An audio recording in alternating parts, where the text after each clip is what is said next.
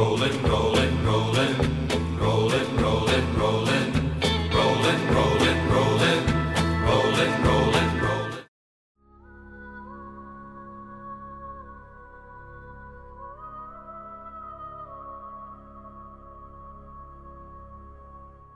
Perché infatti poi giungiamo al duemilasette duemilaotto in Italia con I doni della morte, ovvero l'ultimo libro della saga, che devo dire forse uno dei miei preferiti perché dà proprio il senso di chiusura a tutto, pur introducendo anche una,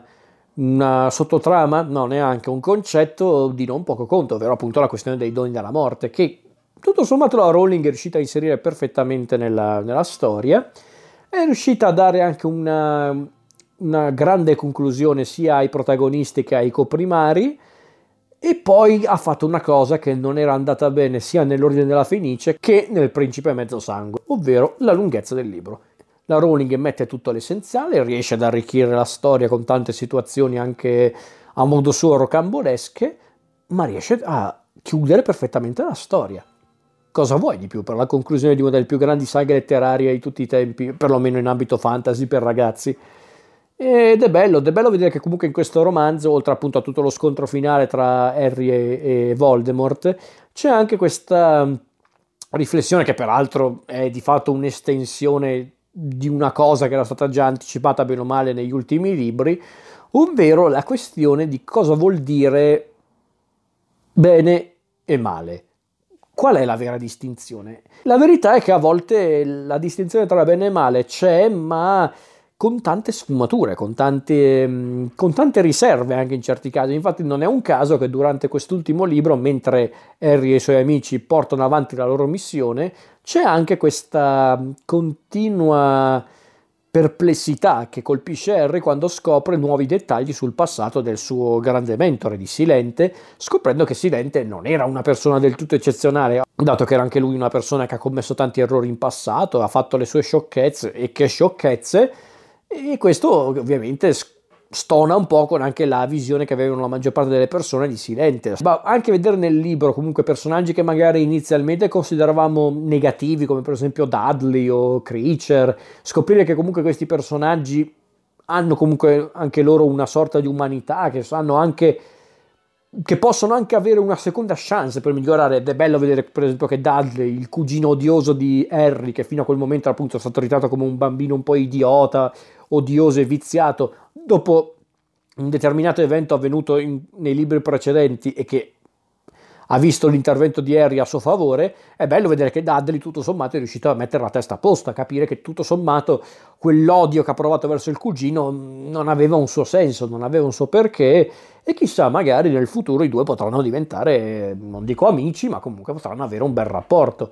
Ma come anche del resto può succedere il contrario, quindi per esempio Remus Lupin, che fino a quel momento avevamo visto come un personaggio di fatto molto concreto, molto retto nelle sue decisioni, nelle sue idee, a un certo punto mostra un lato molto più vulnerabile, un lato molto più fragile, umano, non, non, di, non diventando improvvisamente un personaggio negativo, ma sicuramente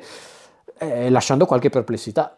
E ci sono tante di queste cose nel romanzo, quindi su quell'aspetto ha fatto un ottimo lavoro J K. Rowling a dare un finale più che soddisfacente. E devo ammettere che anche la battaglia finale di Hogwarts è molto molto epica, molto convincente, mai troppo forzata anche, anche se, vabbè sì, ovvio, ci sono ovviamente quelle forzature che sono una cosa anche abbastanza tipica del fantasy, per come si risolvono certe situazioni nel fantasy, è una cosa che trovate in Harry Potter, le potete trovare anche nel Signore dei Anelli, che è un fantasy anche molto diverso rispetto ad Harry Potter, quindi non è neanche una cosa così assurda. E arriviamo quindi al finale anche cinematografico, con ben due film, perché infatti I doni della morte aveva inaugurato un brutto vizio che hanno vissuto i film indirizzati ai ragazzi di quegli anni, ovvero dividere il finale in due parti, parte una, parte seconda.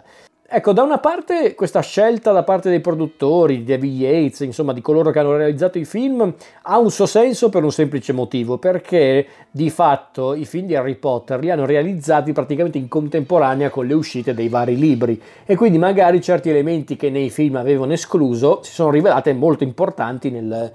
nell'ultimo atto. Per esempio il personaggio di Dobby, l'elfo domestico, che era un personaggio molto importante nel secondo libro e nel secondo film, era un personaggio che era tornato più volte nella saga letteraria, magari non sempre con un ruolo molto determinante, però era un personaggio ormai familiare ai lettori. Nei film invece il personaggio non compariva sin dal secondo film, e sì, infatti il modo in cui hanno dovuto riproporre Dobby nel, nell'ultimo film, nei Doni della Morte, è molto forzato, però eh, non potevano fare altrimenti.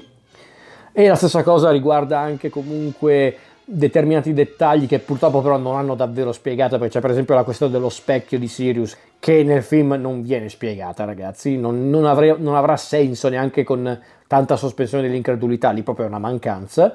Però a dirla tutta mi fa piacere che per quest'ultimo film David Yates abbia voluto essere molto più, come posso dire, molto più vivace anche nella regia, nelle... nelle scelte anche per quanto riguarda le determinate scene presenti nel film. C'è anche poi una splendida colonna sonora di Alexandre Desplat, che vabbè, lui è un grandissimo compositore di colonne sonore, che ha vinto il premio Oscar per Grand Budapest Hotel, La forma dell'acqua, ma poi lui davvero ha firmato tantissime colonne sonore incredibili di questi anni, e, e soprattutto davvero si sente comunque il senso di chiusura che deve avere un finale di una grande saga letteraria, in questo caso anche cinematografica. Perché infatti poi non è che i Doni della Morte inseriscono nuovi personaggi, nel senso sì, ci sono nuovi personaggi come per esempio il padre di Luna Lovegood, oppure, eh, oppure il personaggio di Aberforth Silente, o che ne so, Mundungus Fletcher, che è un altro personaggio che era già stato presentato più volte nei libri ma che hanno dovuto inserire all'ultimo nel film, oppure non so, Yaxley, il mangiamorte incredibilmente tenebroso, tosto e cattivo, che vediamo solo in questo film ma che è fighissimo, interpretato dal grandissimo Peter Mallan. Davvero quest'uomo è, è, la, è la cazzutaggine fatta persona scherzo, però è un po' un cattivo coi fiocchi, e quindi ci poteva stare questa cosa. Però ci sono ovviamente quelle sospensioni dell'incredulità grandi come una casa. Hanno trovato anche un modo molto intelligente per introdurre in modo molto organico la questione dei Doni della Morte con la fiaba dei tre fratelli, utilizzando l'espediente del cortometraggio animato. Eh, sono queste idee che mi fanno pensare che David Yates ha voluto dare il meglio di sé, ovviamente non potendo riparare tutte le cose lasciate in sospeso, però provandoci, e c'è, e c'è riuscito secondo me, perché comunque sono film anche molto scattanti, molto... molto divertenti anche a modo suo, neanche troppo cupi onestamente, il che mi fa anche piacere, perché in fondo non è quello il punto del finale di Harry Potter. Quindi dieci anni fa, proprio nel duemiladieci, uscì I Doni della Morte parte uno, poi l'anno successivo, nel duemilaundici, nell'estate del duemilaundici, la parte seconda. Io mi ricordo quando ho visto la parte seconda, perché ero alla scuola di cinema, erano già finite le lezioni, però potevamo andare ancora alla scuola a fare qualche esercizio, a fare i nostri progetti, anche solo a vedere qualche amico, e avevamo deciso noi studenti, di, noi studenti, noi appassionati di Harry Potter, di fare una sorta di maratona a scuola con eh, i film in D V D, per poi andare a vedere tutti insieme il film. Non siamo andati ovviamente tutti insieme, però la maggior parte sì. Abbiamo fatto la maratona, che è stato anche bello perché così abbiamo rivissuto tutte le storie, abbiamo visto i film, i loro diversi punti di vista, e poi siamo andati a vedere appunto I Doni della Morte parte seconda al cinema, la sera in cui abbiamo la sera del giorno stesso in cui abbiamo visto Il Principe Mezzosangue e I Doni della Morte parte uno. E ragazzi, è stato incredibile, perché comunque vedere tutta quella storia chiudersi in quel modo è stato forte, è stato davvero forte, perché ogni personaggio veniva valorizzato, la battaglia finale è stata realizzata molto bene, molto, in modo molto efficace, in modo molto epico. Poi è arrivata quella chicca che magari per chi non aveva mai letto i libri è davvero una chicca ancora maggiore, intendo dire, che è la questione di Piton, la storia di Severus Piton, e dove Alan Rickman ha dato davvero il meglio di sé. Alan Rickman ha sempre dato il meglio di sé in Harry Potter, ma lì è andato oltre, perché davvero eh, Rickman fantastico, perché comunque non si può negare che Piton sia nei libri che nei film è uno dei personaggi migliori, nonché uno dei più amati dei, del pubblico, dei fan, per ovvie ragioni. E davvero vedere anche il modo con cui hanno gestito quel, quella parte molto delicata del, del romanzo, però appunto, ov- ovvero svelare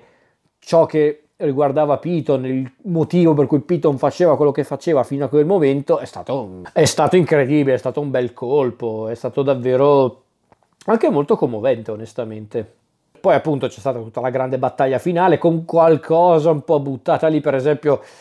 il duello finale tra Voldemort ed Harry. Io capisco che volevano renderlo un po' più eccitante, un po' più accattivante, però davvero a un certo punto il duello si basa su Voldemort che butta a terra Harry, lo prende a calci. Che, che è sta roba, dai!